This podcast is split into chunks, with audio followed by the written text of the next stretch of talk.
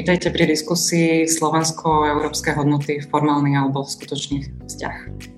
Túto dnešnú diskusiu organizujem Členské druženie Europolisy v spolupráci s Pražskou kanceláriou Heinrich Böll Stiftung a portálom Euraktiv Slovensko.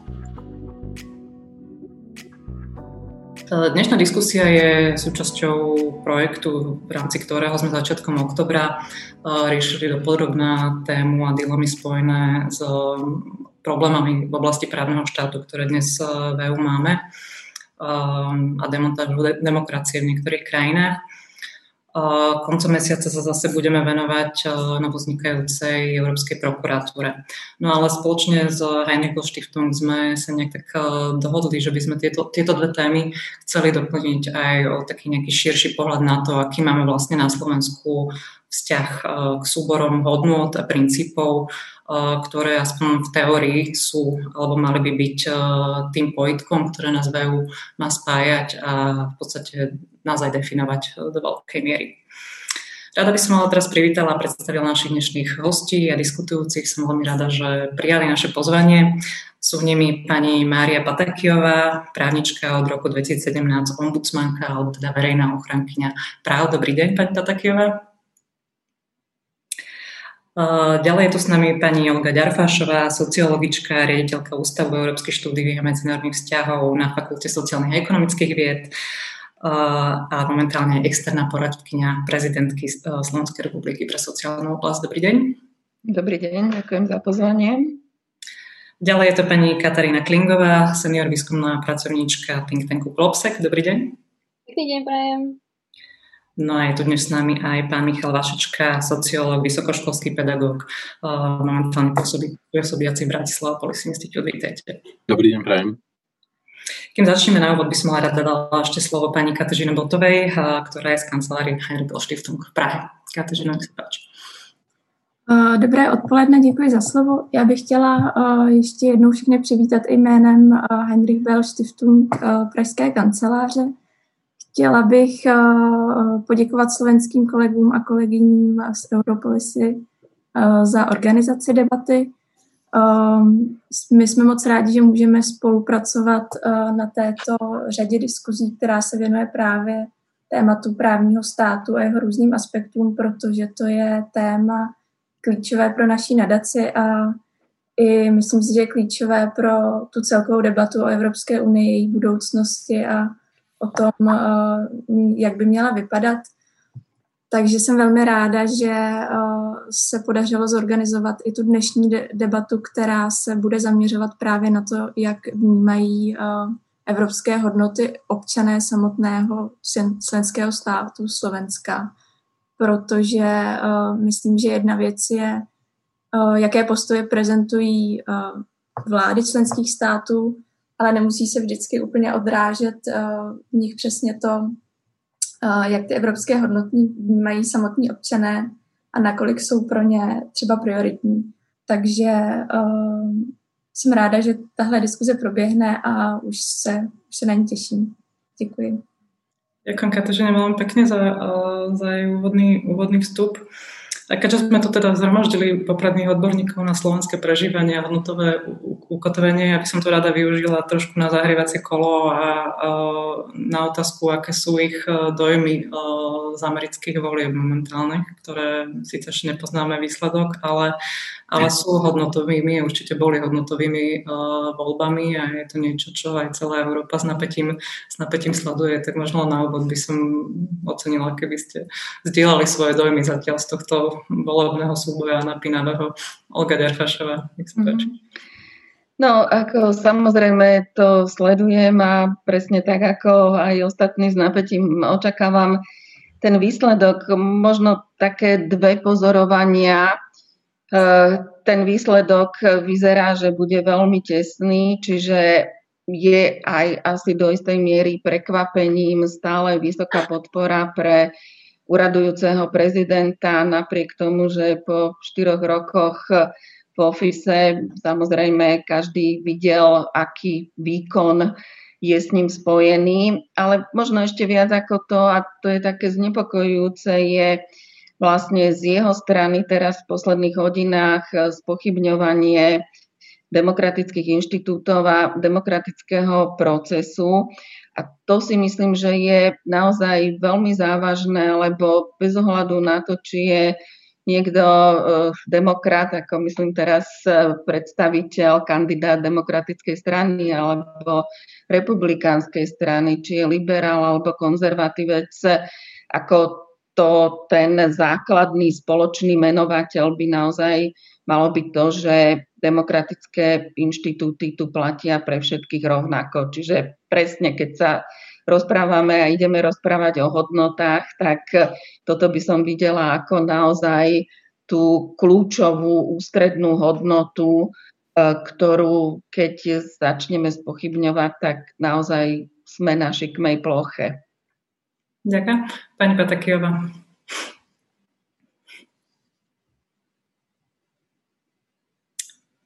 Pani Patakijová, z nejakého dôvodu vás nepočujeme.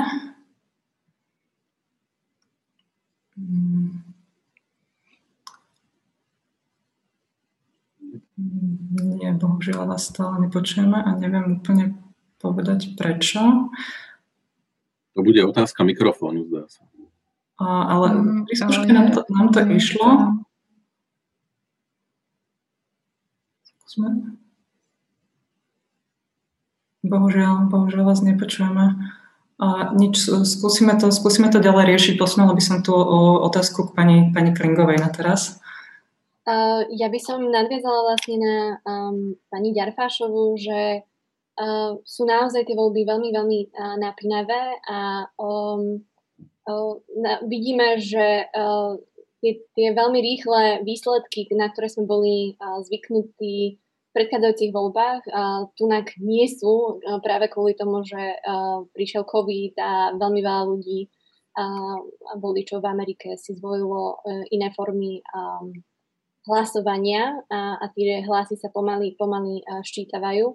Ale chcela by som vlastne nadviazať na pani Ďarfašu v tom zmysle, že to nie sú tie uh, len posledné hodiny, um, ale sú to kvázi mesiace, ktoré, uh, počas ktorých uh, prezident Trump nejakým spôsobom uh, systematicky podceňoval uh, ten demokratický proces ščítavania hlasov a uh, kvázi v niektorých otázkach išiel aj proti sebe, lebo vieme, že napríklad prezident Trump v minulých voľbách hlasoval poštou, a pritom sám potom tento spôsob hlasovania podceňoval, že nemôžeme dôverovať hlasom, tak týmto hlasom, pretože tu môže dochádzať k manipulácii hlasov. A toto pozorujeme oveľa intenzívnejšie, takýto narratív posledné dva dní, kde on už vlastne avizuje, že bude chcieť predrátať rôzne hlasy v tých kľúčových, uh, v kľúčových uh, štátoch. Takže áno, je veľmi dôležité um, spolahnúť sa na ten demokratický systém a nepodceňovať tie demokratické procesy, pretože na nich je založená naša demokracia. A ak nedveríme v systém, tak nemôžeme potom dôverovať sami sebe a, a potom naozaj nedôverujeme tým štátnym inštitúciám ako takým. Ďakujem pekne. Pán Vašečka, niečo vás zatiaľ prekvapilo z priebehu amerických volieb? Teraz budem znieť veľmi cynicky, ale vlastne ma to až tak neprekvapilo, lebo sme tušili, že Donald Trump bude robiť to, čo robí, takže ale nechcem hovoriť dlho, pretože ideme sa venovať Európe, ale to je vlastne dobrá otázka, pretože ono to ukazuje dnes veľký, veľký rozdiel e, oproti tomu, ako funguje Európska únia a na čom funguje a USA na druhej strane. Mimochodom chcem povedať, ja zrovna pred pár dňami som si prečítal uh, celkom zaujímavý text od významného analytika z Washingtonu Moravčíka, eh, Moravčíka, ktorý vlastne hovorí o tom, že nie eh, Peking, nie Washington, nie Moskva to robia dobre, ale dobre to robí Brusel. Dlhodobo, pretože je to udržateľné, politiky vo všeobecnosti sú udržateľné, sú politicky vyvážené a tak ďalej. Čiže to sú niekedy veľmi zaujímavé pohľady na nás, keď, ktoré prichádzajú z Ameriky, keď vidíme, že to, čo my vnímame častokrát ako niečo, čo sa rozpadáva, odchádza nám Británia, toto sa neudrží. Do, toľko veľká, ne, veľa nepriateľov je Bruselu. A potom zistíte, že tí zvonku to vnímajú úplne ináč. Čiže ja poviem iba 5 TS a budem veľmi stručný. Čiže to, čo sa deje podľa mňa v Amerike, ukazuje, že to je krásna ukážka toho, že právny štát a liberálna demokracia vôbec nie sú samozrejmosťou aj v krajine, ktorá mala prvú demokratickú ústavu na svete, no tak jednoducho sa to môže rozplynúť ako gáfor v nejakom veľmi reálnom čase, ktorý my teraz pozorujeme ako v nejakom zlom kine. E, čiže to, a to je podľa mňa veľká poučka pre nás e, v Európskej únii. Po druhé, krásne vidíme, že kam až môže zajsť e, polarizácia a ako je veľmi nebezpečná navyše v krajine, ktorá je plná zbraní. Po tretie, že existuje, a to je veľ, veľmi dôležité aj pre nás na Slovensku, stále potreba zdieľania nejakých hodnôt elementárne, na tom, aby sme sa elementárne vedeli zhodnúť na niečom. Nemusíme sa zhodnúť na všetkom, možno ani na väčšine, ale na niečom by sme mali mať zhodu. Pretože to, čo vidíme teraz v USA, je, že oni vlastne stratili akúkoľvek zhodu na čomkoľvek. Proste to sú dve skupiny, ktoré zdieľajú tak možno to, že vedia zaspievať americkú hymnu. Uh, ale tam to končí. Uh, po štvrté, uh, ja som si z toho zobral to, že mnohí začali oddelovať to, čo mne sa zdalo neoddeliteľné, že hodnoty a cnosti. A teda musím povedať, že aj v reakcii niektorých slovenských konzervatívcov som to videl, že keďže Donald Trump zdieľa isté hodnoty deklaratívne, tak ho budeme podporovať. No ale veď on nie je cnostný človek, to je ako celkom jasné. To nevadí, lebo on deklaratívne hovorí niečo o hodnotách. A mne sa zdá, že toto je proste nejaký omyl, že keď sa nad tým zamyslíte do hĺbky ľudia, ktorí sú veriaci, tieto veci väčšinou v minulosti naozaj neoddelovali a my sme to začali oddelovať. A po posled, po posledné, a to už sa netýka možno toho bezprostredne hodnôt, eh, ale to je z toho, čo ja som vydesený, že problémy bývalého hegemóna svetového môžu priniesť tak zásadné problémy aj pre nás v Európskej únii alebo pre nás na relatívne malom Slovensku, že my ani možno nedocenujeme všetko to, čo sa môže stať, keď ten veľký hegemon sa dostane do problémov. Ďakujem pekne, pani Patakiová. Verím, že sa nám podarí sa spojiť. Počujeme sa. Bude nám to fungovať? Výborne, skvelé. OK, tak, tak sa Ja som nepočula e, všetky vyjadrenia, ale uh, nadviažem na Michalove, ktoré zaznelo ako posledné. Pre mňa ten vývoj uh, v podstate je, pripomína to, ako je nebezpečné, keď sa stávajú záujmy ľudí proti sebe, priamo konfrontačne um, Cicero povedal, že najvyšší zákon múdrosti je, aby sa nestávali uh, ľudí proti, uh, proti sebe a s každým sa uh, teda uh, zaobchádzalo spravodlivo. Samozrejme, to sa vzťahuje na tú jeho dobu a my v súčasnosti by sme pod spravodlivosťou teda ako základnú požiadavku vnímali rovnosť a to rovnosť každého. A toto, toto ale ako je rozpotená teda verejnosť a spoločnosť v Spojených štátoch je, je môže byť takým uh, skutočne uh, varovným uh, prstom um, konkrétne pre, pre našu spoločnosť a ja verím, že z toho budeme mať tá dostatok múdrosti, aby sme sa poučili. No a tie obavy ako právnika, domnievam sa, že sa k slovu dostanú súdy až po ten najvyšší a, a to potom už možno nejakým spôsobom každý v mysli prejudikujeme istý výsledok. Hmm. Ďakujem vám pekne. Mm, faktom je, že nemalo veci v EU sa vyvíja, deje aj v reakcii na vývoj USA, či už politicky, alebo v oblasti niektorých konkrétnych, e, konkrétnych politik, takže aj z tohto, mm, z tohto pohľadu sú americké voľby pre nás dôležité.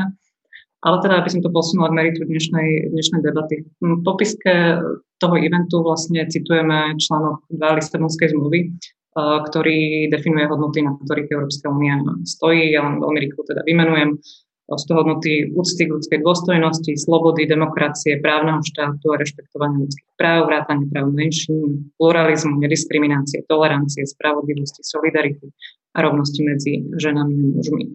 Teda tieto hodnoty by mali byť v teórii tie, o ktorých sa nediskutuje. V realite sú skôr nejaký ideál alebo, alebo ašpiráciou, ktorej sa viac alebo menej úspešne približujeme alebo nepribližujeme. Samozrejme, nedá sa hovoriť o všetkých týchto hodnotách, pokiaľ ide o vzťah nás, Slovákov, Sloveniek, ako skupine, aj keď sa teda samozrejme v mnohých bodoch prelínajú. skúsme si to možno rozdeliť na také dve, dve skupiny a, a začať pri demokracii, právnom štáte a ľudských, ľudských právach. Pomyselnom balíku, keď samozrejme tiež je to trochu komplikované, čiže by sa o tom dalo diskutovať. A čo možno objektívne vieme povedať o, o našom vzťahu k, tým, k týmto hodnotám na základe m, výskumov všetci nejakým spôsobom samozrejme pracujete aj, aj s presnými dátami. Možno by som začala u, u Kataríny Klingovej. Vy ste v Globse robili mnoho výskumov, ktoré sú relevantné k týmto hodnotám a vyšli vám zaujímavé veci. Tak teda do akej miery uh, vám vychádza, že slovenská verejnosť uh, sa stotožňuje uh, s demokraciou, právnym štátom, ľudskými právami? Um, ďakujem pekne za slovo. Um, áno, my v Globseku robíme veľmi špecifické prieskumy verejnej mienky od roku 2016 a tento rok uh, sme spravili ešte uh, viacej špecificky, že sme sa zamerali vlastne na demokraciu a vnímanie demokracie v desetich krajinách. A základnou tézou, ktorú sme spozorovali a základným poznatkom je to, že preferencia liberálnej demokracie v týchto desiatich krajinách nie je jednoznačná iba v piatich z desiatich krajín viacej respondentov, väčšina respondentov preferovala liberálnu demokraciu s pravidelnými voľbami a voči silnému lídrovi, ktorý sa nemusí zaoberať voľbami alebo parlamentom. 5 z 10. Na Slovensku, keď, to pozriem, keď sa na to pozrieme, tak len 49% Slovákov preferujú túto liberálnu demokraciu, a, a na druhej strane je to 38% ľudí, ktorí preferujú takéhoto autokratického lídra. Um, ďalším poznatkom um, je to, že na Slovensku je strašne veľmi, je veľmi veľa ľudí nespokojných s tým, ako funguje demokracia na Slovensku. A, a 60% Slovákov je nespokojný s tým, ako demokracia funguje na Slovensku. Um, vidíme uh, tu obrovský, obrovskú nedôveru v spoločnosť. A, a 35% Slovákov si myslí, že potreby ľudí, ako sú oni, a nie sú vôbec zohľadňované v politickom systéme. A 41% Slovákov nedôveruje iným Slovákom, takže je to obrovská osobná nedôvera. A, a 56% respondentov nám odpovedalo v marci tohto roka, že vlastne vôbec nezáleží, kto je pri politickej moci a že nič sa nezmení. Takže je tu aj nedôvera v tej systémy, je tu taká apatia, a že naozaj je absolútne jedno, že koho volíme, a, že, že ten systém sa nezmení. Tu by som akože podotkala, že my sme a, tieto výskum, tento výskum sme realizovali a, v marci, takže my nevieme povedať, že, že na akú vládu že či to bola predchádzajúca vláda alebo že terajšia vláda, že na, na akú vládu vlastne reflektovali títo naši respondenti. Čo sa týka um, postojov voči Európskej únii, tak uh, my sa od roku 2017 pýtame jednu otázku, a jednu rovnakú otázku, takže môžeme predpovedať určitý trend. A, a pýtame sa, um, ak by sa konalo referendum um, tento víkend, ako by ste hlasovali, či by ste hlasovali za vystúpenie alebo zotrvanie v Európskej únie a musíme povedať, že ten trend je pozitívny a ten trend rastie. V, v roku 2017 nám na túto, na túto otázku odpovedalo pozitívne. 59% Slovákov v roku 2017 odpovedalo, že by vlastne hlasovali za zotrvanie v Európskej únie a, a v roku 2019 nám pozitívne odpovedalo na túto otázku až 71%. Takže vidíme, že ten trend zotrvania v Európskej únie je pozitívny. Čo sa týka, čo sa týka hodnot, tak v roku 2019 sme sa pýtali otázku, či vlastne hodnoty Slovákov sú v súlade s hodnotami Európskej únie a na túto otázku nám pozitívne odpovedalo až 62%, že áno, že, že ich hodnoty, hodnoty Slovenska sú v súlade hodnotami Európskej únie. Môže vy, ste pýtali, vy ste sa pýtali aj konkrétne, že ktoré, ktoré tie hodnoty, ktoré vnímajú ako rovnaké, ktoré to presne sú podľa nich? Um, toto sme sa nepýtali, tu, toto sme sa nepýtali na celej, na, na celej populácii, na respondentoch, uh, ktoré zahraniali celú, celú populáciu. V decembri minulého roka sme robili uh, špecifický prieskum, ktorý sa zameral len na uh, mladých ľudí vo veku 18 do 34 rokov a tam sme mali otvorenú otázku, uh, kde, sme ich po, kde sme poprosili respondentov, že aké sú to hodnoty, ktoré si myslíte, že vlastne sú rovnakého charakteru, kde sa to prelína. A, tam môžeme povedať, že vlastne 30% Slovákov, najviac akože odpovedí bolo um, takých, že, že spomínali vlastne solidaritu, spomínali spoluprácu, mm. spomínali koheznosť.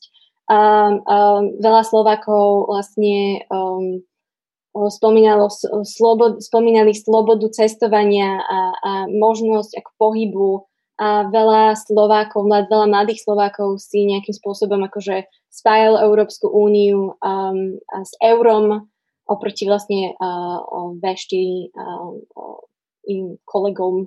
Um, ale um, v týchto otvorených otázkach sme zistili, že tie hodnotové um, odpovede boli do veľkej miere rovnaké, mali, mal, boli rovnakým spôsobom uh, spomínané ako tie ekonomické benefity. Mm. Že, že uh, veľmi veľa mladých Slovákov alebo veľmi veľa mladých ľudí v strednej Európe rovnakým spôsobom kladie dôraz na tie ekonomické benefity, ako aj na tie hodnotové benefity solidarity, demokratického systému a ochrany ľudských práv, ktoré vlastne poskytuje Európska únia. Ďakujem, ďakujem veľmi pekne. Toto je možno veľmi zaujímavý moment a objavilo, objavuje sa tu asi vo viacerých, viacerých prieskumoch, ktoré spájajú v podstate vnímanie demokracie aj s vnímanými nejakými ekonomickými istotami, ak to tak poviem, a, a ukotvením. A, to znamená, alebo teda ochota uznávať demokraciu ako najlepší systém za predpokladu, že, že poskytuje aj nejaké základné, základné ekonomické a možno sociálne, sociálne istoty. Takisto je zaujímavé, čo pani Klingová hovorila, že vlastne keď sa Slováko alebo minimálne tejto skupiny pýtajú na, na hodnoty, tak skôr ako keby hovoria o výhodách členstva, členstva v EU, menej o tých mm. nie o tých abstraktných, abstraktných veciach, ako, ako hovorí jeden môj kolega, ako takou konštantou slovenskej európskej politiky je stáť na správnej strane európskej solidarity. Teraz, ktorá, ktorá to je. Posunula by som to Golge, Golge Ďarpašovej, mm. že kde, ako, ako lepšie pochopiť možno to podmienovanie podpory demokracie a ekonomickej ekonomických eh, istôt a ekonomických faktorov. Mm-hmm. No, ďakujem pekne a ďakujem aj Globseku, že robí teraz tieto výskumy a že ich robí, eh, že robí trendy v čase, čiže vidíme vývoj, to je ako veľmi dôležité a vidíme aj ten kontext s inými krajinami, hej, lebo pokiaľ sa pozeráme len sami na seba, tak nevieme celkom, že kde položiť ten benchmark, hej, že kde sme Eh, iní a kde nie sme umiestnení oproti iným krajinám. No, ja nadviažem takou trochu všeobecnejšou úvahou a možno niečím, čo viaceré tieto hodnotové deklarácie a hodnotové ukotvenia spája. A rozmýšľala som nad takými troma a vlastne sa už aj čiastočne objavili v tom, čo Katka Klingová povedala.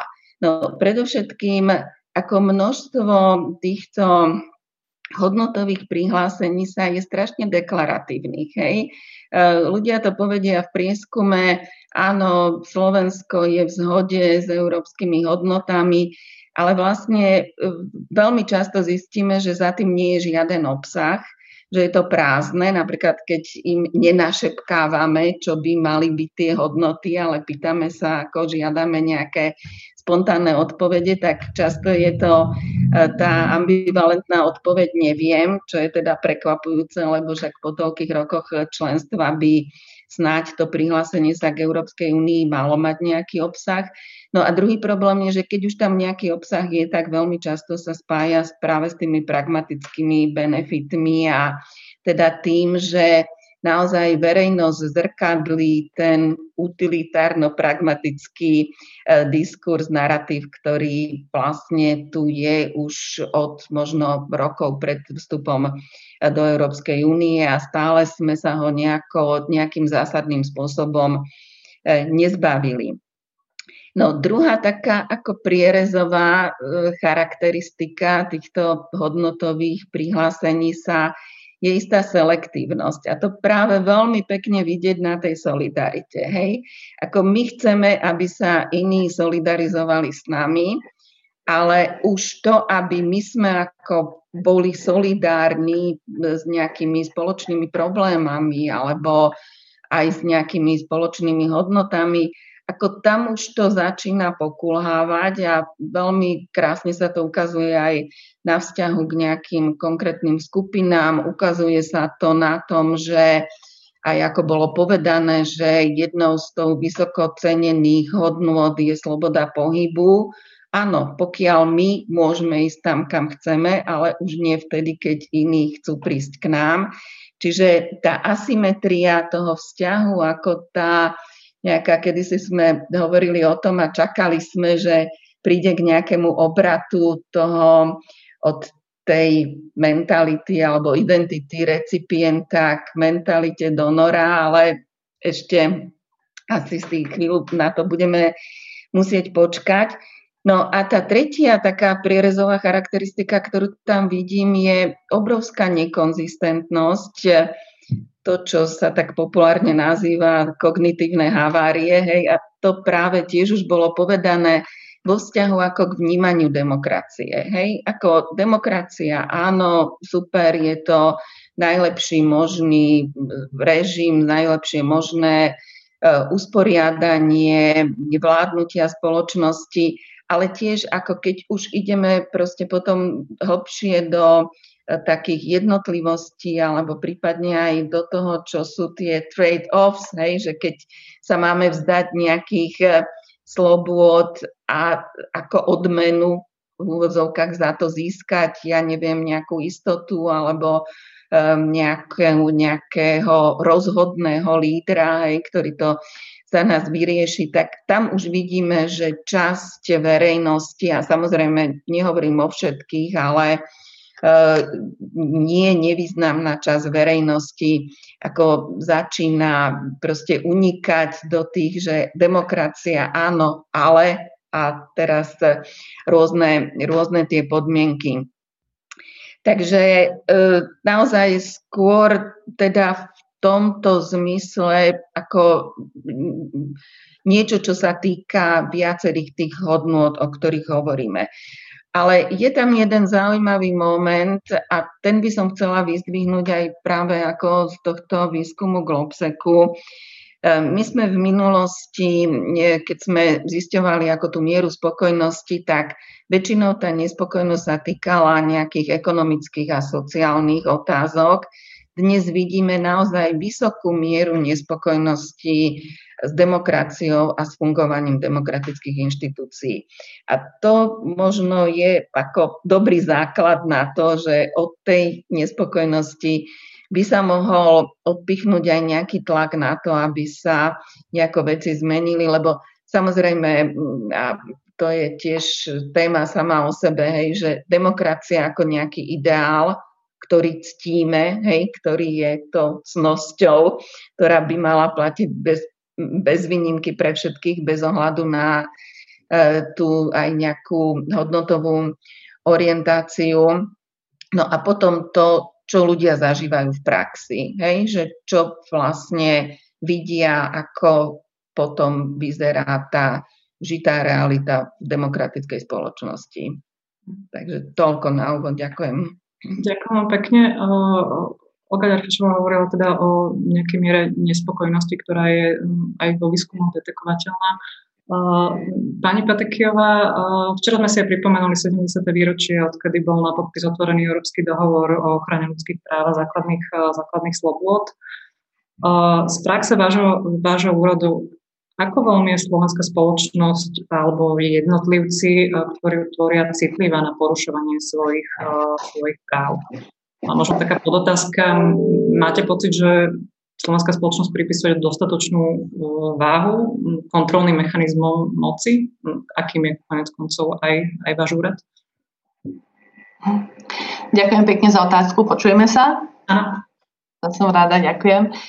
Uh, tak ja by som nadviazala aj na slova Olgy Ďarfašovej v tom, že uh, demokratický a právny štát, ja, ja ako právnik to nutne musím spájať uh, v podstate do toho jedného súvislého výrazu, pretože, uh, pretože uh, sa domnievam, že len v tomto spojení v podstate je skutočne vyjadrená tá, tá hĺbka tej, tej myšlienky, jednak samoregulácie vlády, jednak pravidelného obnovania sa vlády, ochrany jednotlivca, ochrana, ochrana e, menšín a že teda len v tomto spojení sa dáva e, šanca skutočne na e, rozvíjanie toho systému a jeho prispôsobovania sa tým mennivým vonkajším okolnostiam aj vnútorným, ktoré, ktoré prirodzene v podstate život prináša, ako pre jednotlivca, tak, e, tak pre menšiu komunitu, tak pre spoločnosť.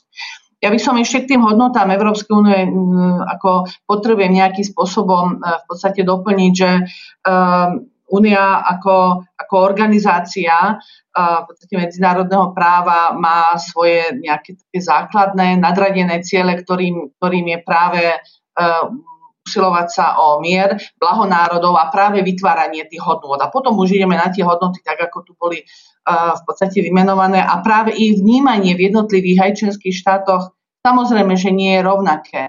My sme pred uh, dvoma alebo troma rokmi mohli zažívať paradox, že Slovensko v podstate uh, chcelo ísť do tvrdého jadra, keď bola ešte diskusia o tom, že teda bude tvorené tvrdé jadro únie, ale zároveň sme už v tom čase uh, veľmi výrazne identifikovali, že máme problémy s tými hodnotami, typicky ako je rovnosť. Hej, a napriek tomu sme to nevnímali, že to je nejakým spôsobom uh, prekážka tomu, aby sme boli zaraďovaní do toho, do toho tvrdého jadra únie.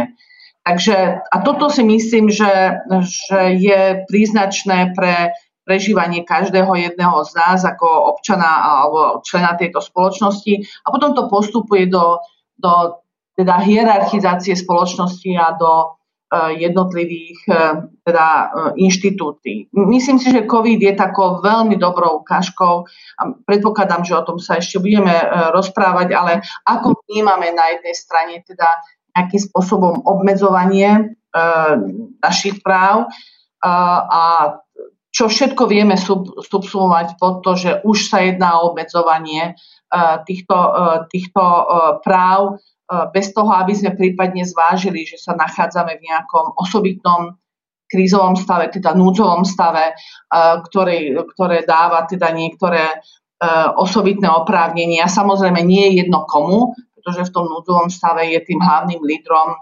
vláda a to bol problém pri zvládaní prvej vlny, že viaceré tie opatrenia eh, z hľadiska tej hierarchickej štruktúry eh, v podstate eh, neboli realizované tak, ako realizované byť mali. Ja ako ste povedali, takisto jeden z tých kontrolných mechanizmov, ale to, ja to vnímam tak ako občianskej spoločnosti, aj keď samozrejme pôsobnosť verejného ochrancu práv sa vždy vzťahuje a je takým mostom medzi fyzickou alebo právnickou osobou a práve orgánom verejnej správy.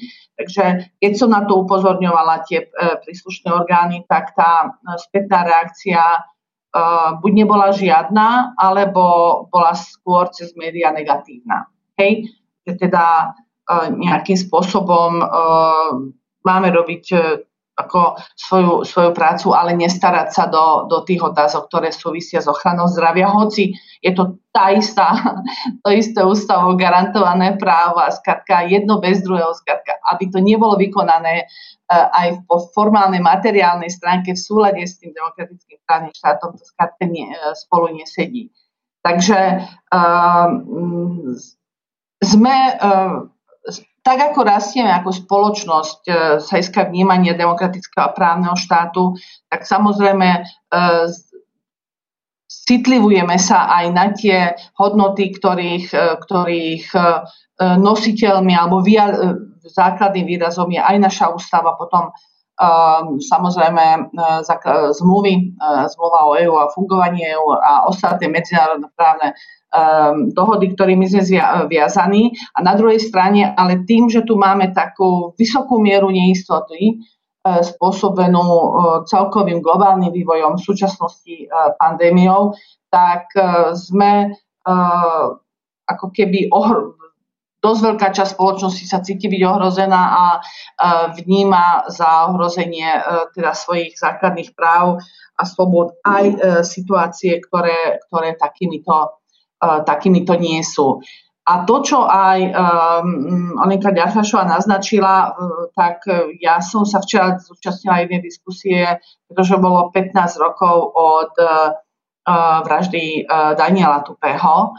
A to v podstate takisto je možné potrebné pripomenúť aj, aj do tej diskusie, aj do tých e, výsledkov, ktoré, e, ktoré v podstate Globsec e, nejakým spôsobom organizuje a vyhodnocuje, že tá, tá miera nedôvery v to, akým spôsobom sa vládne a zároveň teda plnia úlohy na otázke ochrany uh, teda uh, života, respektíve potom uh, rýchleho, adekvátneho, efektívneho vyšetrenia, teda smrti, tak to takisto môže prispievať k tým pocitom nespokojnosti, ktorá potom samozrejme vie byť veľmi dobrou tou petrihomiskou, teda pre uchopenie z zo strany tých síl, ktoré práve na, tej, na tom pocite neistoty, frustrácie, hnevu uh, pracujú.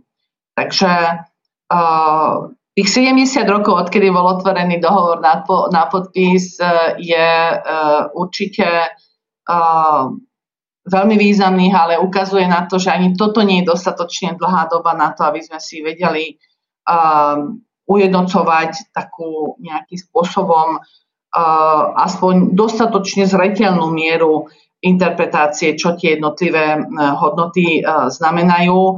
A aj tie rozhodnutia, ktoré v tomto prípade Štrasburský súd ako teda súd, ktorý zodpovedá za interpretáciu dohovoru a za teda riešenie jednotlivých stiažností, pretože myšlienka, myšlienka súdu Štrasburgu, teda Európskeho súdu pre ľudské práva, bola skutočne prelomová. Možno by sme si to tu mali pripomenúť, že sa štát stáva subjektom, voči ktorému namierí svoju stiažnosť jednotlivec. To je svojím spôsobom skutočne úplne unikátna pozícia a potom práve cez výsledky riešenia tých stiažností máme tie rozhodnutia, ktoré posúvajú jednotlivé jednotlivé myšlienky a jednotlivé hodnoty potom ďalej a dostávame sa niekde cez eh, evolutívnu interpretáciu dohovoru k situáciám, ktorými vieme riešiť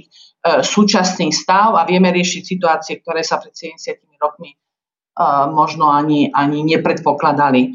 Takže ľudia sú citliví a je, je dobré, že, že sa citlivujú na tému svojich základných práv a slobod vnímania rovnosti v spoločnosti a je tam potrebné vykonávať veľmi veľké množstvo práce na to, aby sa práve poukazovalo na to, že čo je skutočný atak do základného práva alebo slobody a čo je ešte ústavne udržateľný zásah v rôznych oblastiach, v súčasnosti teda osobitne v tom nútovom stave. A Eh, ja predpokladám, že eh, aj tá responsívnosť zo strany orgánov teda výkonnej moci na upozornenia z príslušných orgánov bude, bude narastať, pretože je to v záujme rozvoja občianskej spoločnosti, otvoreného vládnutia a teda to je všetko to, čo by sme v podstate nachádzali aj v programovom vyhlásení súčasnej vlády. Ďakujem pekne. Otvorili ste viacero, alebo spomenuli ste viacero tém, ktorých by som sa chcela, chcela vrátiť. Jednak čo s nami, čo s našimi hodnotami, vnímaním, citlivosťou robí krízová situácia. A po druhé, ako teda hodnoty naražujú na politickú, politickú realitu, ale teda ešte predtým Michal Vašečka, v podstate nejaká podoba hodnotového uh, zápasu bola prítomná v slovenskom integračnom príbehu alebo teda pristúpení Slovenska GU, boj, boj proti mečerizmu mám najmä na mysli. Napriek tomu mám pocit, že mimo tohto to veľmi nebola hodnotová komunikácia, ktorá, ktorá sprevádzala ten, to bezprostredné bezprostredný čas pred, pred prístupením. Nevracia sa nám to nejakým spôsobom? Tie otázke vlastne už aj odpoveď. A my na tomto, myslím si, že všetci, ako sme tu, máme zhodu. Ale to je vlastne úžasné, že v tej diskusii ka- každý, aj pani Klingová, aj pani Patakijová, aj pani Ďarfášová vlastne hovorili úplne z rôznych pohľadov, ale stále sme sa točili vlastne okolo niečoho, e, toho, stále toho istého. Keď sme vstupovali, presne ako hovoríte, tieto veci sa nevydiskutovali, splnili sme aký komunitér a, a jednoducho mohli sme vstúpiť nejaké kodanské kritéria tu, tu vlastne my si musíme za, skutočne sa vrátiť k tým, k tým témam a operacionalizovať si, čo my vlastne myslíme tým, keď sa hovorí európske hodnoty, Európa vôbec, hodnoty, pretože tu vzniká jednoducho obrovský chaos a, a my, sa, my sa začíname hádať aj na Slovensku na, na úplne kľúčové témy a začíname sa vlastne obviňovať, aj, ale problém je, že to nemáme vydiskutované. Keď zrazu dnes prichádza k témam e, zvýšenej citlivosti e, voči právom LGBTI+, tak jedna časť spoločnosti hovorí, no ale počkajte, e, toto sme si v 2004 nevydiskutovali. Toto nebolo súčasť balíka. Keby sme vedeli, že je to súčasť balíka, tak my do takého klubu nejdeme. To isté s migráciou. Povie, ľudia z Bruselu, podľa mňa správne, a to je pre, presne preto hovorím správne, lebo to musíme si objasniť, že prečo si myslím, napríklad ja, že je to správne, povedia, No ale počúvajte, vy ste nesolidárni v oblasti e, migrácie, no ale takto sme si to predsa nedohodli. A na to povie Varšava, Praha, Budapešť a Bratislava, no to máte pravdu, to sme si nedohodli. Keby sme vedeli, že vy tu budete splietať niečo o kvótach, tak my do, do žiadneho klubu nejdeme. Áno, čiže my nemáme vydiskutované základné veci. Ja teraz, ja skúsim byť pomerne stručný. Uh, mne, mne sa zdá, že akože zásadná vec je uh, to, že my sme sa jednoducho chceli vrátiť do Európy, pretože cítime, že sme Európania. No a teda dnes to je taká tá jednoduchá úvaha. Sme v EÚ, pretože sme Európania a Európania sme preto, lebo sme na európskom kontinente. Uh, ale to je, pred, to je predsa ako ďaleko ako zložitejšie. Európa je realita ale zároveň mýtus. Nej? Proste Európa je v skutočnosti vlastne ako kontinent neexistuje. Existuje Euroázia, Áno, niekto môže dokonca povedať z Ázie, nejaký Číňan, že my sme taká peninsula, ktorá trčí z Ázie, áno, smerom na západ. A je taká, niečo také zvláštne. Čiže to je vlastne taký triumf imaginácie nad geografiou. Áno. E, tie hranice Európy, ktoré sú stanovené geograficky, sú v podstate irrelevantné. Európa je skôr mýtus, myšlienka, ako vízia, idea. A, a pre, práve preto býva naplňaná nejakými hodnotami. Že? Preto Nemci hovoria hanlivo, že Európa končí na Šumave. Česi hanlivo hovoria, Európa končí na Morave, rieke Morave. Slováci úplne kľudne povedia, Európa končí na ukrajinskej hranici. Ukrajinci, že na ukrajinsko-ruskej. Lebo každý do toho vkladá nejaký typ hodnot a povie o tom druhom, že už nie je Európan, lebo nevyznáva tie správne európske hodnoty. No a, a, a ešte, aby to bolo komplikovanejšie, tak celé podľa môjho názoru je to, je to také zneprehľadnené dvomi pohľadmi na EÚ, ktoré sa miešajú a nie sú vyjasnené. Áno, ten, taký ten cynický pohľad na Európsku úniu, ktorú ponúkajú väčšinou ekonómovia, je, že to je proste príbeh ekonomickej spolupráce nejakých národných štátov, je to výborné, máme spoločný trh, lepšie prosperujeme, e, hodnoty, že proste akože o čom sa bavíme. A kdežto iná časť spoločnosti povie nie, Európa je predovšetkým priestor istých zdieľaných hodnôt, že sa vieme zhodnúť na niečom, čo je pre nás dôležité. No a teraz sa dostávam k tomu, že čo sú to tie hodnoty, že to je, je to naozaj právny štát, je to humanizmus, ne, o, ktorý vychádza jedna, a to je, v tom je vlastne unikátnosť Európy podľa môjho názoru, že je to spojenie tej kresťansko-judaistickej tradície s tradíciou osvietenstva, ktorú my jediní sme vedeli vlastne sklbiť. Ja, ja ako človek, ktorý žil v USA nejaký čas, ja tvrdím, že USA to nebolo schopné sklbiť. Um, čiže my sme v tomto veľmi jedineční. A, a výsledkom toho je to, že dávame obrovský dôraz, a teraz je otázka, že či aj my na Slovensku, na dodržiavanie ľudských práv, ktoré považujeme za nedeliteľné. Uh, to znamená aj LGBTI+, proste v tom musia byť, či sa to s prepáčením niekomu páči alebo nie. Uh, snažíme sa o veľmi nediskrimináciu, ne, ako nemarginalizáciu. Ano, to sú pre, úplne kľúčové hodnoty. Lenže znovu sa vrátim, toto je to, čo sme si vôbec nevydiskutovali. Ne? To, je, e, to, to, to vlastne zostalo nejak e, vysieť v povetri a tie, tie dva pohľady na Európsku úniu sa tu, e, sa tu zrážajú. A ja iba, aby, aby kratučko, teraz ak môžem share, share screen, bude to veľmi rýchle, to, toto je, ja o tom hovorím veľa v poslednej dobe, lebo mňa to znovu a znovu fascinuje. E, toto je výsledok e, výskumu Eurobarometra 493 z oktobra 2019, má to rok. A keď sa na to pozriete, tak je to, sú to vlastne otázky na to, nakoľko ľudia vnímajú diskrimináciu voči niektorým skupinám. Toto je pre nás v Európskej únii z definície úplne kľúčová záležitosť, že proste žiadna skupina nesmie byť diskriminovaná. Okolo toho sa vlastne točia, ja iba poviem ohľadne ľudských práv, je tretina Slovenskej ústavy. Áno, to je, to je vlastne tá najzásadnejšia časť Slovenskej ústavy. No ale my to nežijeme. V bežnom živote toto sa nejako neprejavuje.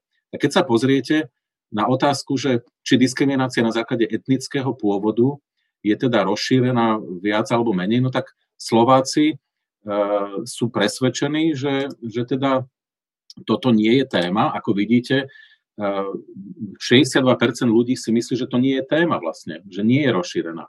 A teraz je otázka, opäť dve, dve možné interpretácie. Je to o tom, že skutočne sme krajina, ktorá vyriešila problémy diskriminácie hľadiska etnického pôvodu, alebo to jednoducho ľudia nevidia. A moja odpoveď je, skôr je to hypotéza, že skôr to nevidia, nie sú dostatočne senzitívni na to.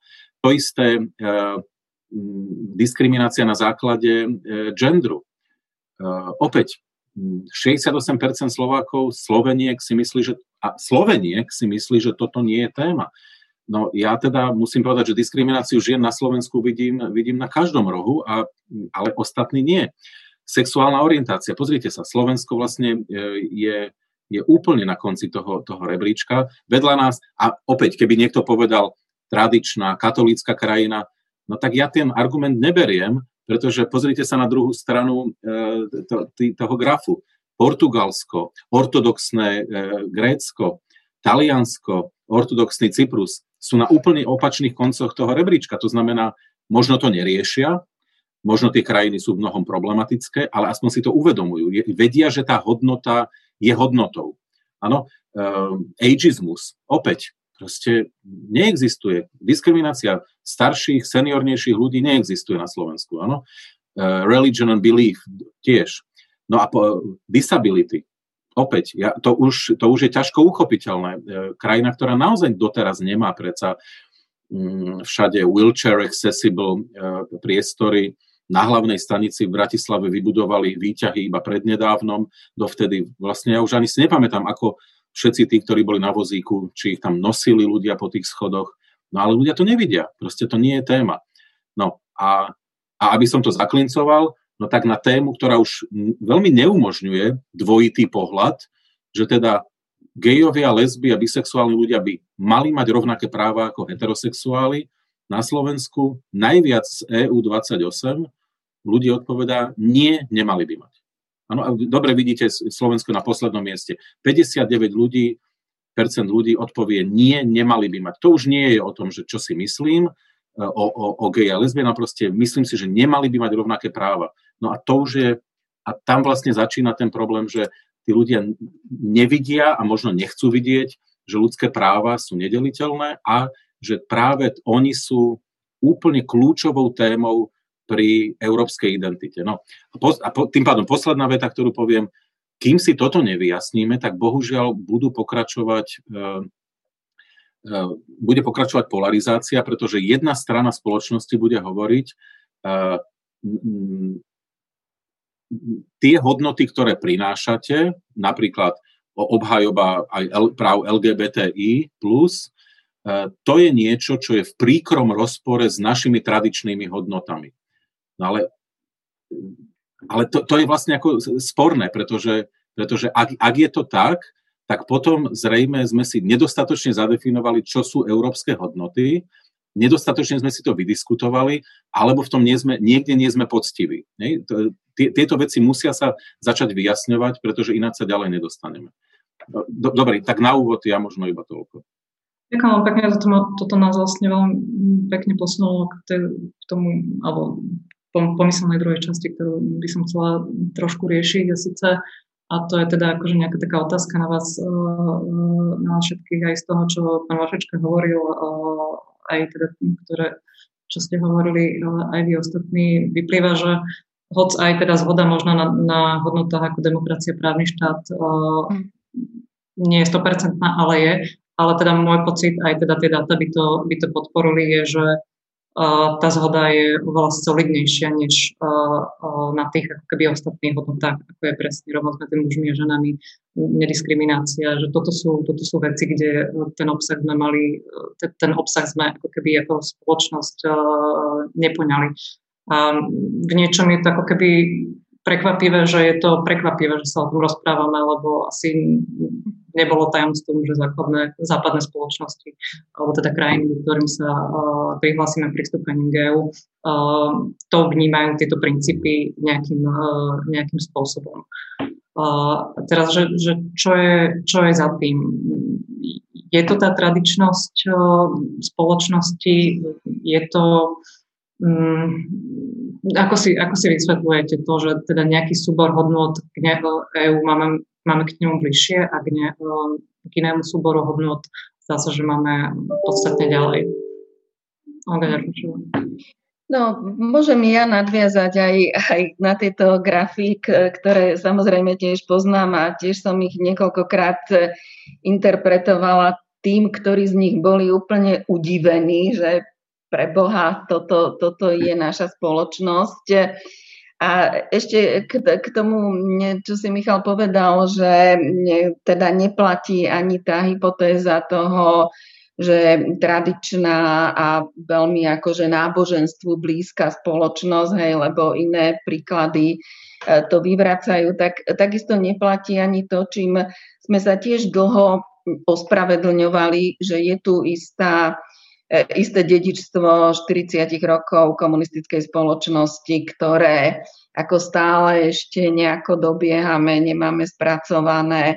No ale ani toto neplatí, ani toto nás z toho nevyvinuje, tak povediac, pretože vidíme tam iné krajiny, ktoré e, povedzme nemajú takýto e, ako jasný postoj, ktorý upiera ľudské práva alebo nevidí diskrimináciu vo vzťahu, vo vzťahu k iným. A e, možno tiež tak e, akože do diskusie nejaké, nejaké vysvetlenia, že e, čím to asi je. No, e, tiež sme to viacerí o tom veľa rozprávali, že naozaj ten narratív Slovenskej republiky je veľmi etnocentrický. Nie? Michal, však to bola často aj tvoja tvoja téza, keď sme o tom diskutovali, že čo je napísané v preambule ústavy, hej, my národ slovenský a potom tí ostatní vo vedľajšej vete, hej. A to, to sú veci, ktoré možno sa nám zdajú, ale že však to není dôležité, ako kto už číta ústavu, hoci tuším ju majú deti vyvesené na nastenkách v triedách ale, ale to je potom niečo, čo naozaj presakuje do toho spoločenského diskurzu a čo má množstvo rôznych implikácií, ktoré si možno ani často neuvedomujeme. A taký ten pocit, že e, ľudské práva, nediskriminácia je niečo, čo má byť ako nejaká naša veľkorysosť vo vzťahu k tým iným. Hej, že E, nie je to, nie je to samozrejme, proste nie je to uvedomované ako niečo, čo je samozrejme. No a teraz by som mohla uviezť x príkladov, citátov našich politikov, ktorí veselo narábajú s ageizmom, sexizmom a tak ďalej a tak ďalej. A proste to je, to je tam, to si ten bežný človek povie, no však keď to môže povedať, neviem, premiér, alebo sa takto môže správať predseda parlamentu, tak proste je, akože je to istá norma. Hej? Čiže to je ako jeden veľmi silný problém. E, potom druhý, a tiež to tu zaznelo, že teda prečo sme vlastne do tej Európskej únie išli, hej? keď sme nejakým spôsobom e, mali pocit, že však ich hodnoty nie sú úplne 100% našimi hodnotami. A trošku by som polemizovala s tým, že ako v tom prihlásení sa alebo v tej snahe predsa len bolo to, že chceme patriť k tej demokratickej Európe, k tomu demokratickému spoločenstvu, ale možno už potom v tom, ako bola snaha nejakým spôsobom pre to ľudí získať, alebo už naozaj potom prevážilo to, to pragmatické, to, tie výhody a všetko to, čo teda dodnes nejakým spôsobom e, tomu čelíme. A mnohé, a tiež teda hovorím, že už je to dneska samozrejme oveľa lepšie, ako to bolo pred 10-15 rokmi, ale stále ešte vidíme aj také rezidua toho, že niektoré veci robíme kvôli Bruselu. Hej, neviem, Brusel nás kritizuje za segregáciu rómskych detí.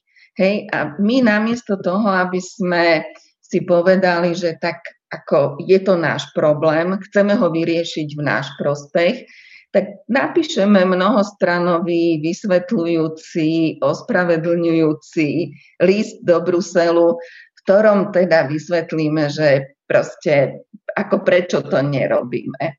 Ale nie je tam to, že naozaj je to o nás, pre nás, ako stále ten nejaký, to jasné prepojenie, ako mi tu chýba a sú to potom veci, ktoré, ktoré sa teda premietajú do mnohých vecí. Ale ešte jednu vec chcem povedať a aj v súvislosti teda s prácou verejnej ochranky nepráv, ktorú teda považujem za veľmi dôležitú, ale aj v súvislosti e, s tým, ako poslednej dobe predsa len vidíme nejaké súdne rozhodnutia, e, ktoré ukazujú, že sú isté hranice. Ja teraz e, poviem, keď je trest, alebo teda keď je podpora e, totalitárnych ideológií odsúdená, tak to je, a proste zažívame to a je daná jasná hranica, OK, není ten rozsudok právoplatný, to beriem, ale padol, bol vyslovený a proste toto nám povie viac ako desiatky štúdií a proste ukáže, nastavuje tej spoločnosti zrkadlo a nastavuje aj tie mantinely, akože toto je tá no-go zóna, hej, v tom trestnom zmysle, ktorý je teda oveľa presnejší, ale tiež si ľudia musia zvyknúť na to, že e, tie zákony e, nie sú len na papieri. Hej? Ani antidiskriminačný zákon nie je, by nemal byť len na papieri. Hej? Ale e, mu, musia ľudia vidieť, že naozaj ako tá vymožiteľnosť práva a to proste, že tieto veci tu jednoducho pre túto spoločnosť patria, tak e, mám pocit, že to by nás postupne malo niekam viesť ďalej. Ďakujem veľmi pekne, aj to posuniem teraz e, k pani, k pani ombudsmanke. E, pani Patekiová, vy, respektíve váš, váš úrad rieš, rieši teda mnoho z týchto veľmi ťažkých a nevydiskutovaných tém či už vy, teda naša predchodkynia Razia v Moldave, vy sa teraz intenzívne venujete pôrodom, alebo teda násiliu, ktoré ženy zažívajú pri pôrodoch, takisto téma LGBTI. čo sú často témy, pri ktorých aj naražate v podstate na, na najväčší taký politický, politický odbor, odpor, ako sme vlastne videli aj pri schváľovaní vašej poslednej, poslednej správy. Ako toto vnímate práve v tej, v tej politickej arene, práve tieto témy? Ďakujem veľmi pekne. Počujeme sa? Počujeme sa, ale nevidíme vás. OK. Mám zapnutú kameru, ale keď zamrzla, tak uh, snáď nabehne. Hlavne sa počujeme.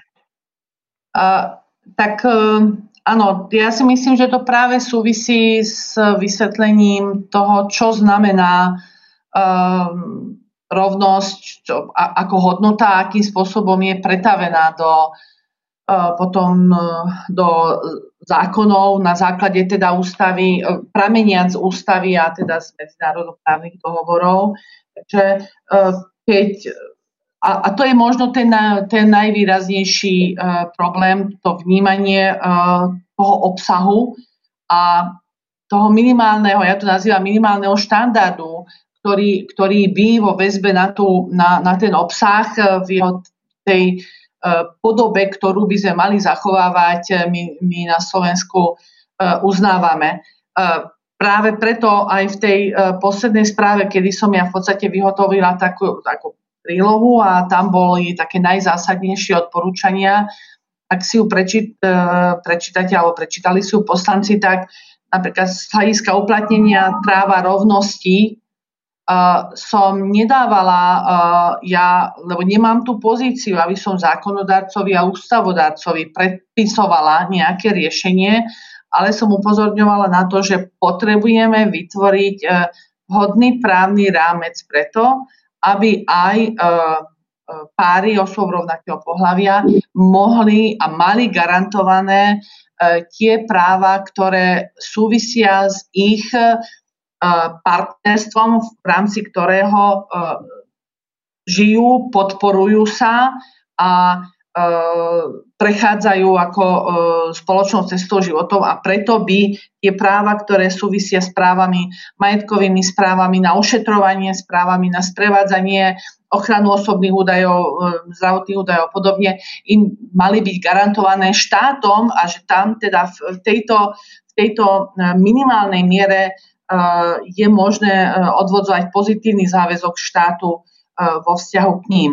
Už ten právny rámec samotný, ako by e, racionálny zákonodárca vytvoril, tak to je skutočne na ňom. Ale odmietať samotný tento základ, že sa máme vysporiadať práve z dôvodu rovnosti a rešpektovania ľudskej dôstojnosti s týmito otázkami, tak to je to, čo ja nazývam potom nevidenie týchto, týchto problémov, ktoré je ale e, veľmi krátko zraké, e, jednak pre, a škodlivé pre našu spoločnosť, a, ale aj vo vzťahu k tomu medzinárodnému spoločenstvu, kde sme členmi, pretože nás to vzdialuje e, práve od, od tých našich e, partnerov, s ktorými sme e, sa zaviazali spoločne teda e, rozvíjať to, no, to spoločenstvo. Takisto je to napríklad vidieť, keď uzna, nechceme uznávať e, manželstvo uzavreté v zahraničí e, medzi pármi osôb rovnakého pohľavia, teda ak je, e,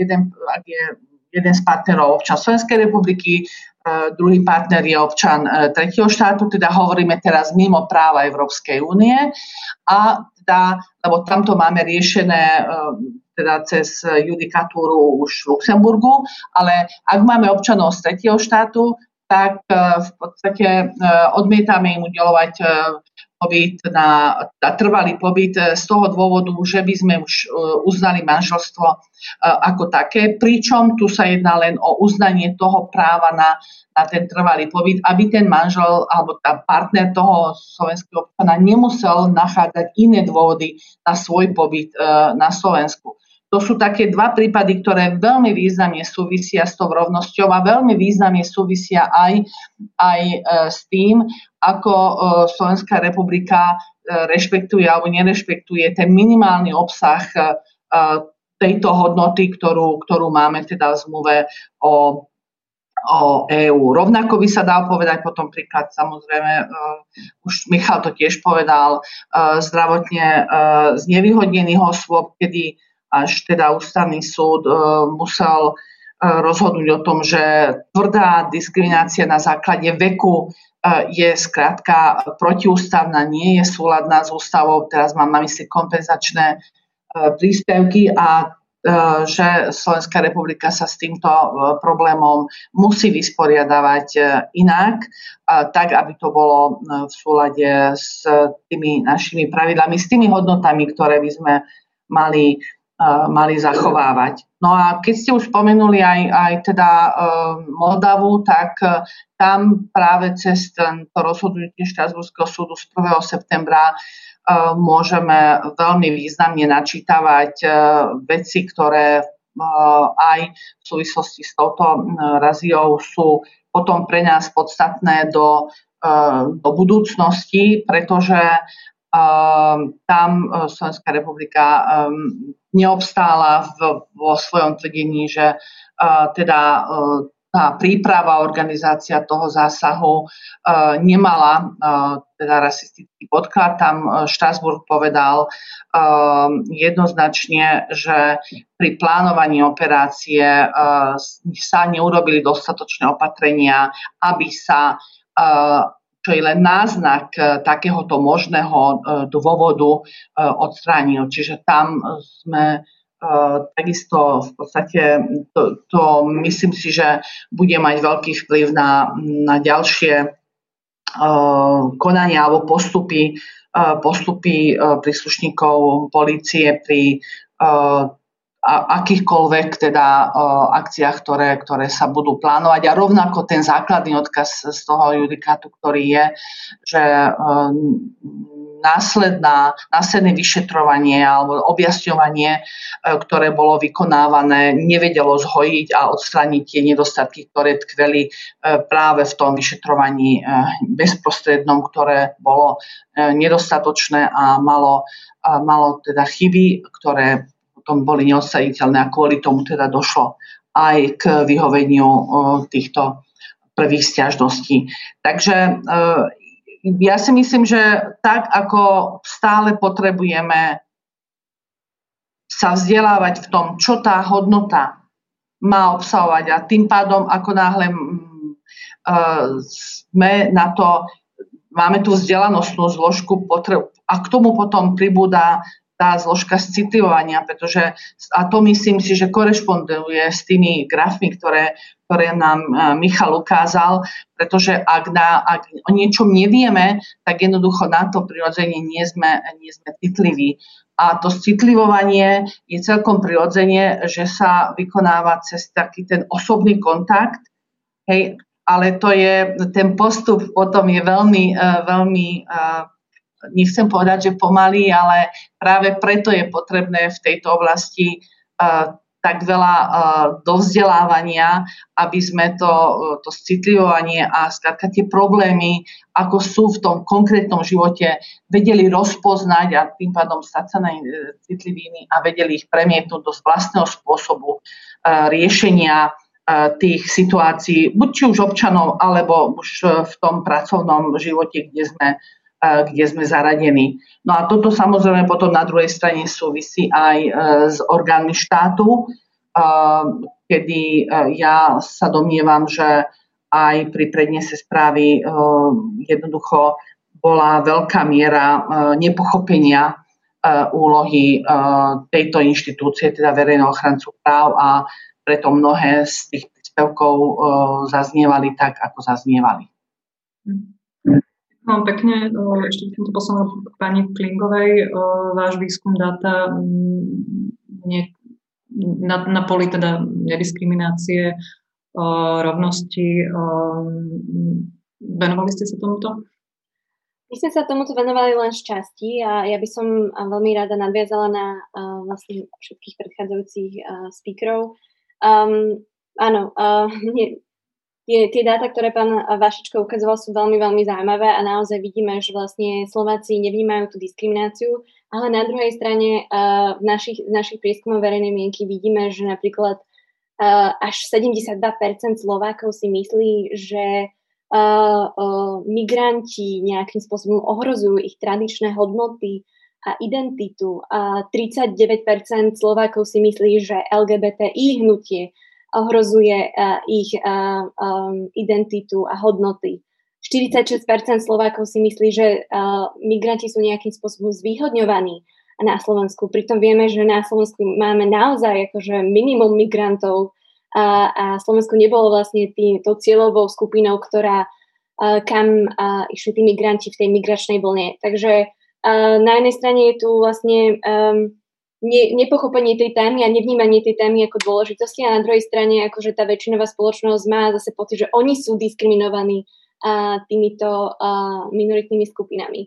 Um, ja, um, my máme nový prieskum verejnej mienky a vlastne asi uh, za mesiac budeme uh, zverejňovať uh, tieto tu dáta a tam presne sa uh, ukazuje um, tá uh, selektívnosť uh, a mne sa páčilo, ako to pani, pani Ďarfašová nazvala to, tie kognitívne havárie, že áno, že, že chceme tie hodnoty, ale nechceme tie hodnoty pre LGBT ľudí. A, a že, že stále je tam to, že, že e, chceme, ale, ale pre niekoho iného už, už tieto hodnoty neplatia. Ja úplne súhlasím s tým, čo povedal pán Vašečka, že áno, že my si potrebujeme vydiskutovať, e, čo znamenajú tie základné práva, e, lebo pri prístupových uh, rokovaniach vlastne prebehala veľká kampaň, ale tá kampaň nebola na, uh, na úrovni uh, hodnôt. Akože hovorilo sa o benefitoch, um, ale už sa do veľkej miery tiež nehovorilo o tom, že, že členstvo Európskej únii s členstvom Európskej únie prichádza aj zodpovednosť. Um, a, a, a um, potom, keď vlastne sme vstúpili do Európskej únie, tak veľa ľudí si povedalo, že áno, že máme tento tu checklist, len Európska únia a ako demokracia nie je nejaký checklist, ktorý si len tak odškrtnete a poviete si, že uh, máme vyhraté. Um, po o, niekoľkých rokoch sme vlastne spozorovali, že tá podpora v Európskej únii začala klesať hlavne kvôli tomu, že vlastne uh, verejné inštitúcie nekomunikovali. Uh, nekomunikovali um, to, čo znamená byť v Európskej únii, nekomunikovali tieto tu európske hodnoty a ako pán Vašečka povedala, že vlastne tá diskusia tu vôbec, vôbec neprebehla a, a preto um, musíme naozaj začať aktívne spolu komunikovať. E, nejaké snahy tu už vidíme, vlastne už ro- od roku 2017 ministerstvo zahraničných vecí zriadilo oddelenie strategickej komunikácie, ktoré nejakým spôsobom aktívne komunikovalo, prečo je dobré byť v Európskej únii, čo znamená byť naše členstvo v EÚ, v NATO a, a uh, vlastne približujú, približujú tento Brusel uh, aktívnejšie Slovákom, len uh, keď sme v minulý rok robili vlastne uh, analýzu strategickej komunikácie vybraných ústredných orgánov štátnej správy, tak sme zistili, že, že toto ministerstvo bolo nejakým spôsobom unikátne tá situácia sa samozrejme že zmenila a, a s nástupom novej vlády a tie inštitúcie vidíme, že aktívnejšie komunikujú s ľuďmi, aktívnejšie komunikujú aj kvôli covidu, ale, ale naozaj strategická komunikácia, hodnot, vysvetľovanie, čo znamená byť členom Európskej únie, aké sú nielen tie benefity, ale aj zodpovednosť a prečo sme členmi je veľmi dôležité. Um, mne sa páčilo, čo povedala uh, pani Ďarfášová, že niektoré veci um, robíme na základe Bruselu, áno, a, a na to nadvezuje tiež ďalší akože kvázi uh, negatívny narratív voči Európskej únii, uh, uh, narratív diktátu, a že Európska únia nám niečo diktuje a vidíme, že 67% uh, Slovákov verí tomuto diktátu, že Brusel a Európska únia diktuje Slovensko, čo má robiť bez toho, aby sme uh, sa mali nejakým spôsobom šancu vyjadriť a ovplyvniť to. Um, a to je problém. A tento problém a tento narratív šíria nielen dezinformační aktéry na Slovensku, ale aj mnohí politici. A, a, a, a ide to až do takých hraníc, že uh, keď sme robili prieskum a monitoring uh, uh, um, minulý, teda ten minulý rok aj tento rok, tak sme vlastne zistili, že tie liberálne hodnoty, z tých liberálnych hodnot sa stala um, dehonestujúce slovo, že, že mali sme tu zrazu liberálnych fašistov, ktorí sa nám snažia tlačiť tieto tu európske liberálne hodnoty, pričom akože uh, sme sa sami k ním prihlásili členstvom v Európskej únie alebo NATO.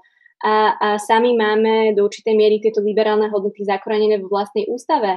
Takže naozaj je tu potreba verejnej diskusie a je tu potreba toho, aby verejné inštitúcie aktívnym spôsobom komunikovali s občanmi, jednak o európskych hodnotách, ale tiež, ako povedala pani ombudsmanka, vysvetľovali, čo oni robia a preto, a preto vlastne tá nekomunikácia s verejnosťou um, um, dospieva k tomu, že, že vznikajú rôzne diskrepet, diskrepetancie a, a, a nepochopenia. A, a na tomto potrebujeme budovať a tu sú veľké nedostatky, ktoré vidíme. Akože posúva sa to, zmenilo sa to veľmi aj s nástupom novej vlády, ale uh, stále, stále uh, potrebujeme aktívne na tomto robiť. Mhm. Ďakujem veľmi pekne. Inštitucionálna komunikácia je jedna vec určite veľmi dôležitá, ale možno sa dá diskutovať o tom, že či má až taký zásah ako naozaj komunikácia politických špičiek, čo nám samozrejme do veľkej miery formuje ten ownership alebo teda vlastníctvo európskych, európskych hodnôt.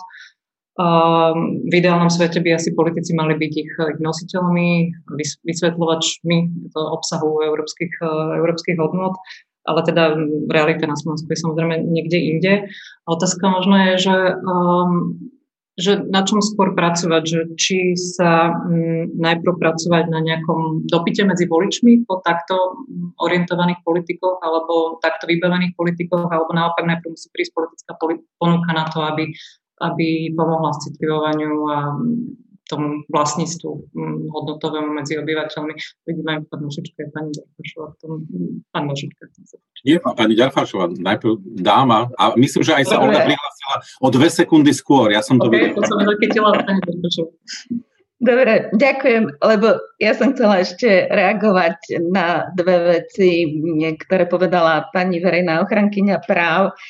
A veľmi sa mi páčilo, keď e, ako postoj našich zákonodarcov k jej správe nazvala nepochopením, veľmi diplomaticky, čiže to, že to absolútne väčšina odignorovala, hej, tak myslím, že to patrí presne do toho katalógu toho, ako E, politická elita vlastne o týchto veciach komunikuje, hej, aj keď teda nič nepovedali, ale povedali to svojou neprítomnosťou. D- druhá vec ešte, že nie to, akože spoliehať sa na to, že to citlivovanie bude prichádzať iba osobným kontaktom, to je e, podľa mňa veľmi nereálne a to by bolo na veľmi, veľmi dlhú dobu a áno, vieme, že tá, tá kontaktná hypotéza toho, že ja k tej skupine iných e, mám iný vzťah, teda iný pozitívny e, vzťah e, vtedy, keď poznám predstaviteľa LGBTI alebo poznám niekoho, koho sa, to, sa tá diskriminácia týka. Poznám osobne ľudí s imigrantským pozadím. Hej, tam sa to veľmi krásne ukazuje, že vlastne tam ten negatívny postoj je skôr voči ním ako skupine a nie voči, voči jednotlivcom a presne ten, e, to, tá mobilizácia toho nejakého strachu je tam veľmi prítomná, ale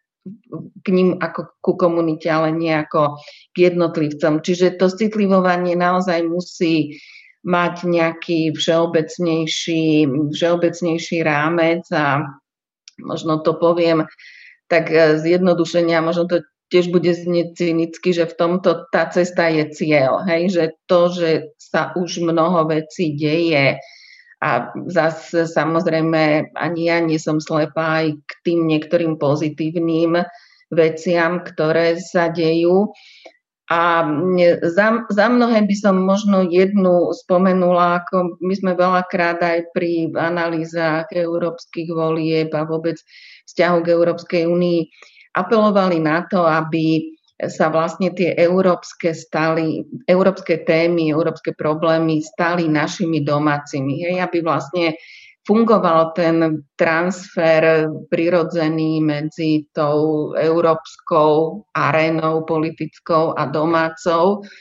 A teraz vidím, že sa deje niečo, čo ide ešte ďalej a čo, čo ma teda veľmi teší, že e, sú poslanci Európskeho parlamentu e, zo Slovenska, ktorí sú nositeľmi celoeurópskych tém. Hej?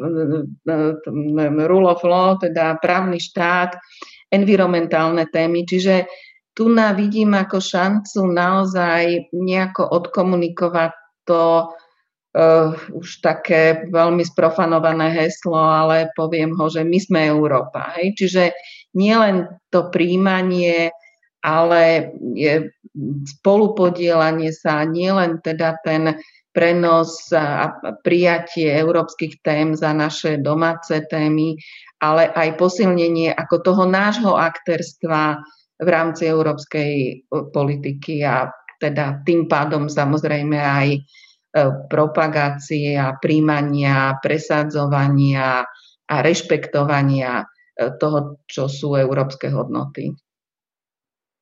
Ďakujem pekne. Michal Vašečka. Tu, tu zaznela otázka, a vlastne od, od viacerých, že čo robiť. Ne? Lebo chápem, že určite sa blížime už skôr ku koncu tej diskusie, takže toto nesmieme nechať nezodpovedané. A ja to dávam tiež do diskusie. A chcem povedať o troch bodoch, a, ktoré charakterizujú tri slova. Diskutovať, osvetľovať a odmietnúť. No tak najprv to prvé diskutovať my naozaj musíme diskutovať o tom, čo je Európa. E, Európa nie je kontinent. Európa je predovšetkým vízia, ideál, e, ku ktorému sa od rozpadu rímskej ríše snažíme nejak blížiť a, a utriasa sa to. Už som o tom hovoril, nechcem to opakovať. Právny štát, humanistická tradícia, po tretie dodržiavanie ľudských menšinových práv, ale potom sú to rôzne subtilné témy, a, a, a zámerne chcem do toho priniesť aj takú, takú trošku, trošku nadhľad. Je to predsa o tom, že e, Európa je aj kontinent e, alebo priestor, kde my si na rozdiel od iných uvedomujeme vlastnú konečnosť. Áno, ten hegelovský súmrak, e, sme, sme ním nasiaknutí. To je, mnohé iné civilizácie to vôbec nemajú v sebe. Ehm, my, to je, to je, a tam niekde začína tá naša schopnosť byť sebareflexívny, falzifikovať si to, čo robíme aj my sami a, a mať nadhľad nad samými sebou. E, Európa je tvorená, tvorená prostredníctvom pamäte. Áno, tá je na každom kroku veľmi prítomná. E, no a poďalšie, a takto by sme mohli pokračovať, Európa je tvorená kaviarňami. Hej, teraz, aby som nahral som všetkým nepriateľom, ktorí budú hovoriť o bratislavskej kaviarni, ale naozaj nakreslite si mapu kaviarní a získate základné obrysy myšlienky Európy. E, to nie je banálne. Kľudne o tom hovoríme a kľudne nech tí, čo v živote nesedeli v dobrej kaviarni a ktorí tomu nerozumejú, nech sa z toho smejú. E, ale to je množstvo, množstvo ďalších tém. Čiže poďme diskutovať o tom, že to nie je kontinent. Po druhé, e, téma osvetľovania um, musíme si začať vyjasňovať, čo je tá európska identita, lebo ona totiž to naráža v tej podobe, ako ju mnohí vnímajú, na taký veľmi exkluzivistický pohľad na seba samých. Áno? Európska, hodno, európska identita ako nepriateľ národnej identity, tak toto vnímajú mnohí, alebo v tom lepšom prípade niektorí zase to vnímajú ako doplnok tej národnej. Ale to tak nie je. Alebo nemusí to tak byť. E, predsa všetci sme zásobárňa rôznych identít, prepíname medzi nimi a je úplne rovnako dobré byť staromešťanom, bratislavským, bratislavčanom, západoslovákom, e, Slovákom, stredoeurópanom, Európanom a kozmopolitom a všetky tieto identity mať e, naraz. Áno, čiže tu je, tu je vlastne ako naozaj v tom, ja, ja to poviem tak veľmi tvrdo, že odmietnúť tú exkluzivistickú tézu, že európska identita je niečo, čo nahrádza alebo ničí tie ostatné identity. Proste partikulárne, univerzalistické alebo nejaké hybridné.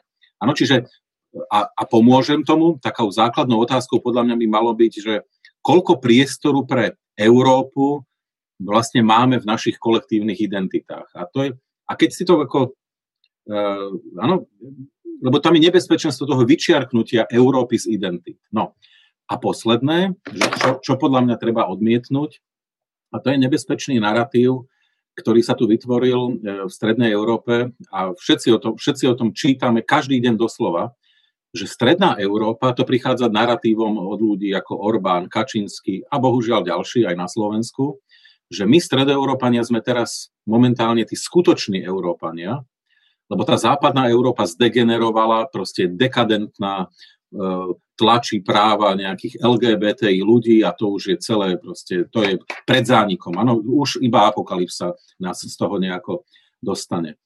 A, a tu sa proste začalo, čiže inými slovami, tu začala veľmi nebezpečná, paradoxne ešte nebezpečnejšia tendencia, že nacionalisti e, a nepriatelia otvorenej spoločnosti, a to treba povedať tak, ako to je, si osvojili narratív, že oni sú tí najväčší Európania a sú najväčšími Európanmi preto, lebo oni nesú myšlienku kresťanskej Európy. A to je vlastne to, čo bohužiaľ bude treba otvoriť.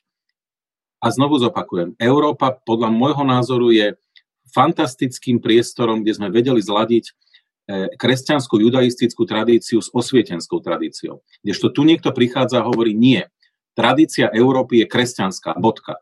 A takou musí aj ostať. A pokiaľ my si toto, my toto neza, neodmietneme, ale zároveň nezačneme hovoriť o tom teda, že čo je Európa, no tak títo ľudia, práve preto, že je toľko veriacich napríklad na Slovensku, tak vlastne tento nebezpečný narratív môžu e, veľmi úspešne zaniesť do tých hlav asi som hovoril dlho. Ďakujem pekne. Nemyslím si, že úplne, úplne optimálne. A ja by som predsa len rada venovala posledných, posledných pár minút, ak ich môžem ešte si, si uzorpovať, nasvietiť ten, tento problém alebo túto debatu o hodnotách skrz situáciu, ktorú momentálne žijeme, lebo teda objektívne kaviarny sú zavreté a žijeme naozaj, naozaj veľmi zvláštne, zvláštne časy a možno spoločnosť, ktorá má vyjasnené alebo vyjasnenejšie hodnoty, vie zrejme asi lepšie reagovať na, na akékoľvek krízové scenáre, do ktorých, sa, do ktorých sa dostane, lebo hoci možno nemáme riešenie e, tej konkrétnej situácie, minimálne e, ak máme hodnotové ukotvenie, tak vieme nejakým spôsobom aspoň počiatočne nasvietiť a to mnohé, e, mnohé môže uľahčiť. To znamená, tá, tá otázka na vás všetkých, ja poprosím vás už naozaj len možno nejaké krátke záverečné komentáre k tomu, k tomu čo súčasná covidová kríza, pandemická kríza spraví s našim vnímaním európskych, uh, európskych hodnot. Tak sa to dá povedať. Pani Patakijová, s touto ľahkou otázkou môžem začať u vás. Ďakujem veľmi pekne. Počujeme sa aspoň, aj sa vidíme, Aha. dúfam. Uh, ja si myslím, že a teraz skôr možno zažívame to obdobie, keď, keď sa to všetko komplikuje, keď, keď je to je úžasne vysoká tenzia v spoločnosti, ale môže to byť e, pre nás e, východisko preto, aby sme začali si uh, doštudovať, teda splniť tú domácu úlohu, ktorú sme si nespravili práve pri tých predstupových rokovaniach ktoré, čo tu už viackrát zaznelo, a aby sme si práve tieto, e, túto domácu úlohu spravili a urobili si jasno v tom, že na akých hodnotách je Európska únia e, založená, o hodnotách, ktoré takýmto spôsobom vyvierajú e, z tradícií judaisticko-kresťanských, to, čo Michal veľmi správne uviedol, otázka je, nakoľko sa nás dotkla osvietenectvo a nakoľko predsa len tie ekonomické podmienky nejakým spôsobom znamenali to, že, že možno sme dostatočne skrátka neprežili, ne, ne, neprežili a, a nedocenili v podstate aj prínos osvietenectva. Budú to otázky veľmi náročné, pretože pretože budeme narážať na úplne základný článok našej ústavy, že Slovenská republika teda nie je viazaná na žiadne náboženstvo a ideológiu a tie, s týmito otázkami sa to veľmi výrazne spája, pretože, pretože e, mnoho e, od e, prvkov, hodnot, ktoré, ktoré máme zakodované v našej ústave aj v zmluve o EÚ sa tu podsúva, že sú teda ideológiami a preto, preto v podstate sa s tým bude treba veľmi dôsledne vysporiadavať. A takisto aj otázka náboženstva. Ja si myslím, že aj vývoj v podstate z hľadiska hierarchické organizácie katolíckej cirkvi dáva, dáva istý, um, isté svetielko nádeje, že možno aj my na Slovensku budeme citlivejší v tom, že ako spoločnosť, ktorá je organizovaná štátom, ako sekulárna, e, má možnosť byť v súlade. A keď sa vrátim k tej svojej úvodnej myšlienke, skrátka, že toto nie sú záujmy, to nie sú hodnoty, ktoré, ktoré stoja proti sebe. Oni vedia fungovať v súlade, len sa o to musíme uh, pokúšať. Každodenne vo svojom vlastnom živote a potom na tej stúpajúcej hierarchii až po politické špičky toto presadzovať. A to, čo e, Olga Ďaršašová povedala, áno, ja súhlasím s tým, že to osobné citlivovanie nepostačuje, je veľmi dôležité, ale za to som povedala, že za to tam treba potom samozrejme vo vzdelávaní robiť veľký kus práce a to sa vykonáva potom už na základe strategických dokumentov. Čiže ja to vnímam, keby som to zostupnila, že z tej tenzie máme šancu sa odraziť a vojsť do otvorenej diskusie, v ktorej si budeme vedieť plniť domácu úlohu, ktorú nemáme doteraz splnenú. Ďakujem. Ďakujem pekne. Pani Klingová.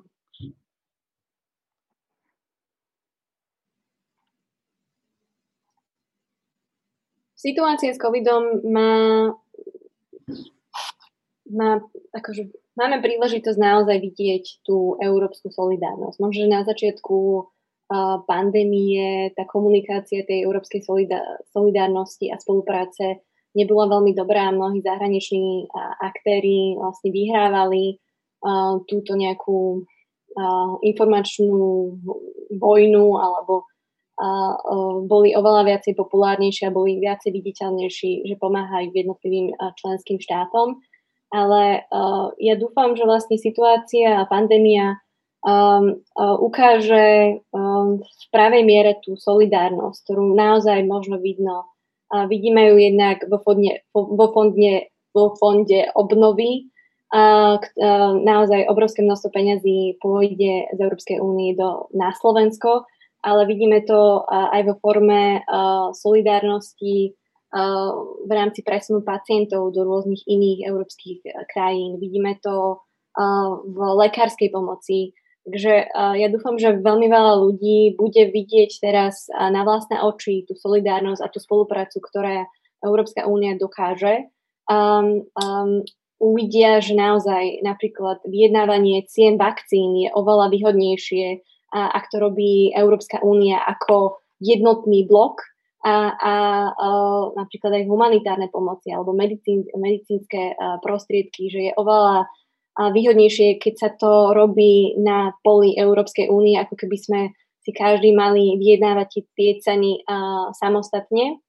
A um, na druhej strane dúfam, že uh, tiež akože ten, tieto lockdowny ukážu, že čo všetko nám vlastne tá Európska únia um, priniesla, že si uvedomíme, že, že tá voľnosť pohybu, ktorú sme tu mali a ktorú sme si u, užívali dlhé roky, a, tak vlastne nie je samozrejmá a možno tým lockdownom sme sa ako keby um, znova ocitli um, pred um, európskych časoch, kedy sme museli všetci vyťahovať pasy a občianské a, a, um, a tie kolóny boli pred tými a, hranicami. Takže ako keby si je tu možnosť a je tu príležitosť zosobnenia si, si tej európskej solidárnosti. Uvidíme, že akým spôsobom sa to naozaj využije a uvidíme, že či sa a, táto pandémia a, odzrkadlí napríklad zvýšenej podpore v Európskej únii potom v ďalších prískumoch. Ďakujem pekne. Uh, Olga Darfašová, vidíte dôvody na optimizmus nejaké? Hej, hej, no súhlasím so všetkým, čo bolo povedané. Nakoniec rakúsky zdravotníci a maďarskí zdravotníci, ktorí minulý víkend e, pomáhali na Slovensku, sú tiež e, ako jedným, jednou časťou tej osobnej skúsenosti. A samozrejme súhlasíme s tým, ako si teda teraz uvedomujeme, že nie všetky výhody ani teda v tej praktickej rovine nie sú samozrejme. Ja by som možno ešte na jednu vec poukázala, teda nad rámec toho povedaného, že viacerí e, hovoria, že práve ten fond obnovy a vôbec teraz tieto pôžičky a granty a všetko, že nevyhnutne bude smerovať k nejakej tesnejšej ekonomickej a pravdepodobne aj politickej integrácii Európskej únie. Čiže dôležité bude, aby práve aj to, to hodnotové nastavenie nejako išlo, išlo v súlade s tým, aby proste nedošlo potom k nejakému nejakému klešu, lebo je jasné, že teraz všetko to úsilie je sústredené na uh, boj proti pandémii, na, na tú bezprostrednú solidaritu, ktorá sa tohto obdobia týka, ale keď raz bude po tom, čo dúfam, teda nebude nejako príliš dlho trvať, tak eh, možno sa objavia tie problémy a tie otázky, ktoré sú teraz odložené, hej, ktoré teraz sú bokom, pretože nie sú v tej, v tej akutnej agende. Takže ale ešte vrátim do hry Michalov úvod, eh, ktorý povedal, ako teda ten tribut a tú pochvalu Európskej únii, ktorú, ktorú máme zvonku, tak e, ja dúfam, že nás e, toto obdobie nejako zásadne nerozkýve. Ja iba, ak môžem, skutočne to budú dve vety z mojej strany, pretože férová odpoveď na to, čo sa pýtate, je, že vlastne nikto z nás nevie. Lebo tu sú dve veľmi protichodné tendencie. My a všetci, a ja naozaj úplne všetko podpíšem, čo tu bolo povedané, a ja tiež mám túto vieru, že nás to posilní e, v solidarite vnútroeurópskej, ale máme dve protichodné tendencie. Štáty sa dneska uzatvárajú do seba a ľudia hľadajú svoju ontologickú istotu v hraniciach národného štátu. A je to tak všade, je to po celej Európe.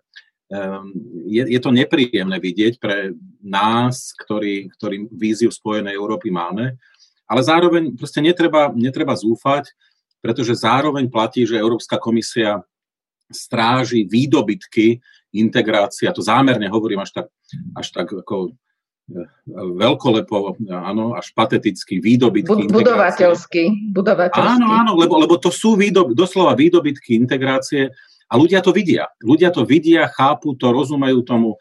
Uh, Európska komisia kritizuje niektoré nezmyselné kroky národných vlád, E, po celé, skutočne a po celej Európskej únii. A opäť to ľudia od Malty cez Slovensko až, až po Švédsko vidia.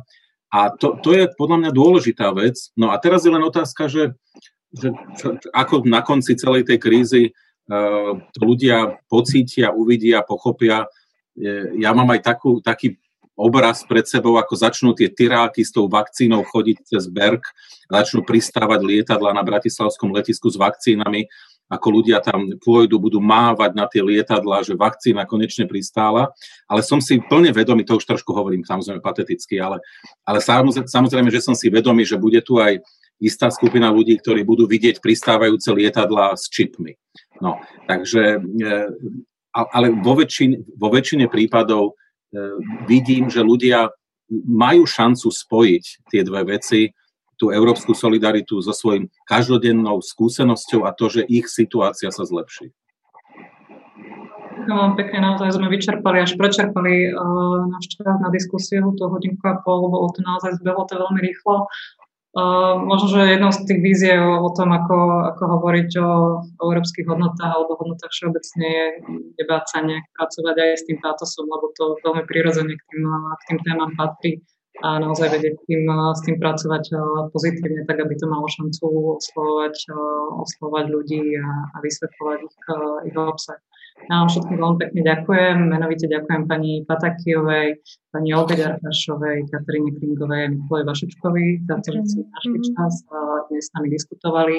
Ak som spomínala, záznam bude dostupný, takže bude možné sa k tejto diskusii opätovne dostať. Ďakujem všetkým, ktorí nás sledovali na Zoom, na sociálnych sieťach. Budeme sa pri najbližšej diskusii koncom novembra. Ďakujem všetkým a želám pekný deň ešte. Všetko dobré. Ďakujem. Ďakujem Dovidenia. Dovidenia. Dobre, srdečne pozdravujem.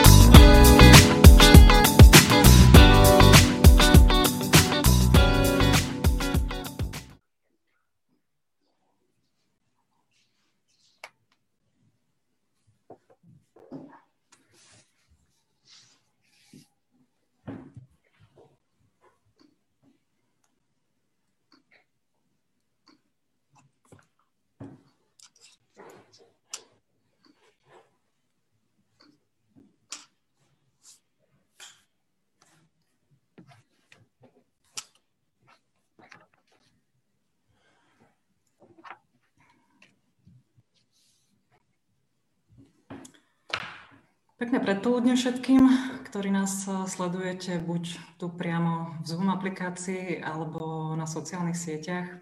Vítajte pri diskusii Slovensko-európske hodnoty, formálny alebo skutočný vzťah.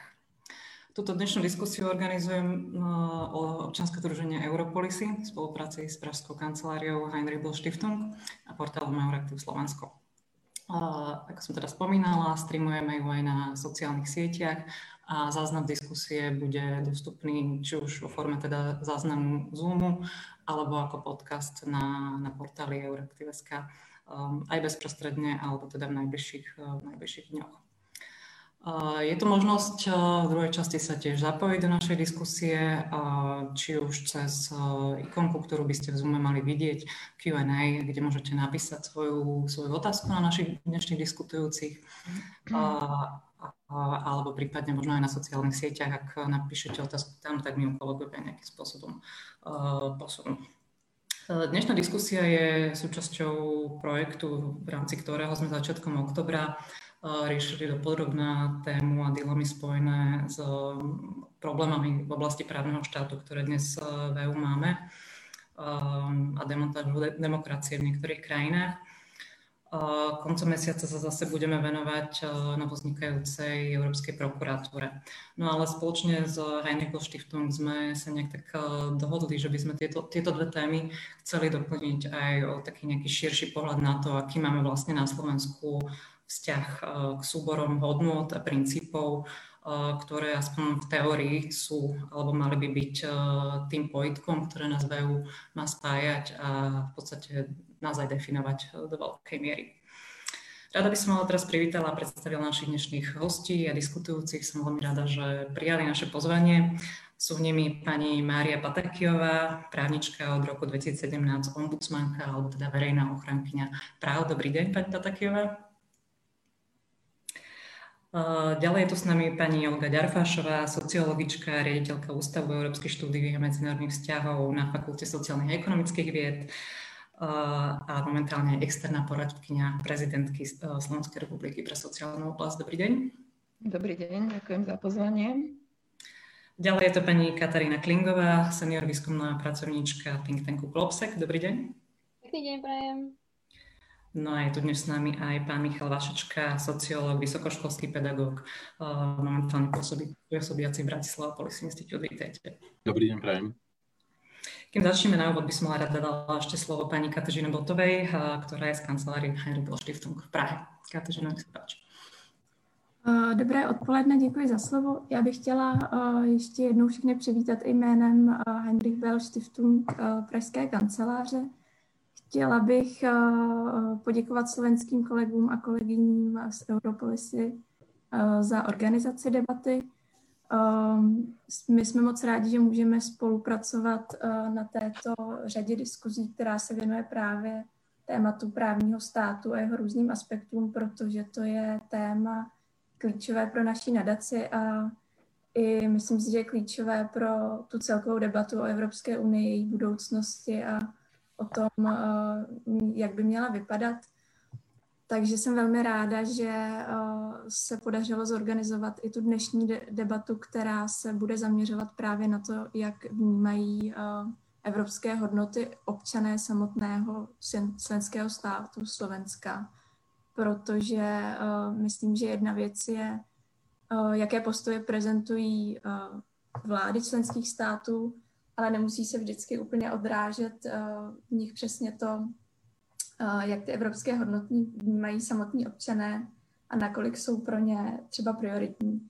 Takže uh, jsem ráda, že tahle diskuze proběhne a už se, už se na ní těším.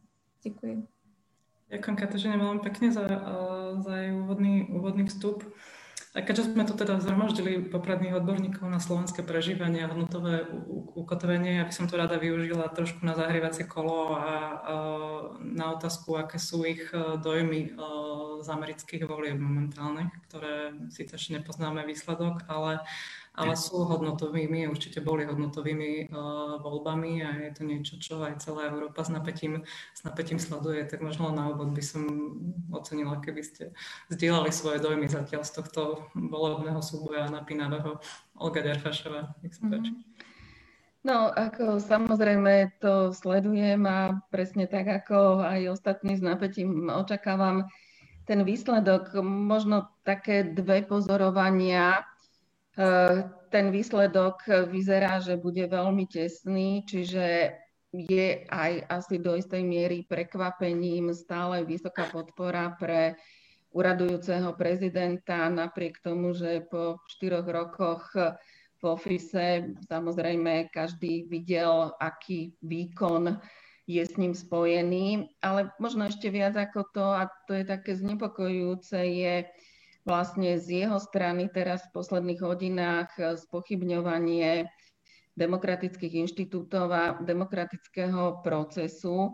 A to si myslím, že je naozaj veľmi závažné, lebo bez ohľadu na to, či je niekto eh, demokrat, ako myslím teraz eh, predstaviteľ, kandidát demokratickej strany alebo republikánskej strany, či je liberál alebo konzervatívec, ako to ten základný spoločný menovateľ by naozaj malo byť to, že demokratické inštitúty tu platia pre všetkých rovnako. Čiže presne, keď sa rozprávame a ideme rozprávať o hodnotách, tak toto by som videla ako naozaj tú kľúčovú ústrednú hodnotu, e, ktorú keď začneme spochybňovať, tak naozaj sme na šikmej ploche. Ďakujem. Pani Patakijová.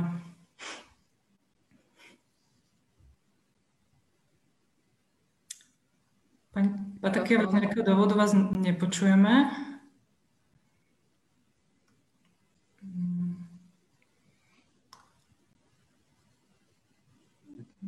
Nie, bohužiaľ vás stále nepočujeme a neviem úplne povedať prečo. To bude otázka mikrofónu, zdá sa. Ale mm, pri skúške nám, to, nám to išlo. Skúsme. Bohužiaľ, bohužiaľ vás nepočujeme. A nič, skúsime to, skúsime to ďalej riešiť. Posunula by som tú otázku k pani, pani Klingovej na teraz. Uh, ja by som nadviazala vlastne na um, pani Ďarfášovu, že uh, sú naozaj tie voľby veľmi, veľmi uh, napínavé a um, vidíme, že tie, tie veľmi rýchle výsledky, na ktoré sme boli zvyknutí v predchádzajúcich voľbách, tunak nie sú práve kvôli tomu, že prišiel COVID a veľmi veľa ľudí voličov v Amerike si zvolilo iné formy hlasovania a, a tie hlasy sa pomaly, pomaly ščítavajú. Ale chcela by som vlastne nadviazať na pani Ďarfašu v tom zmysle, že to nie sú tie uh, len posledné hodiny, um, ale sú to kvázi mesiace, ktoré, uh, počas ktorých uh, prezident Trump nejakým spôsobom uh, systematicky podceňoval uh, ten demokratický proces ščítavania hlasov a uh, kvázi v niektorých otázkach išiel aj proti sebe, lebo vieme, že napríklad prezident Trump v minulých voľbách hlasoval poštou, a pritom sám potom tento spôsob hlasovania podceňoval, že nemôžeme dôverovať hlasom, tak týmto hlasom, pretože tu môže dochádzať k manipulácii hlasov. A toto pozorujeme oveľa intenzívnejšie, takýto narratív posledné dva dní, kde on už vlastne avizuje, že bude chcieť prevrátať rôzne hlasy v tých kľúčových, v kľúčových štátoch. Takže áno, je veľmi dôležité um, spolahnúť sa na ten demokratický systém a nepodceňovať tie demokratické procesy, pretože na nich je založená naša demokracia. A ak nedveríme v systém, tak nemôžeme potom ne,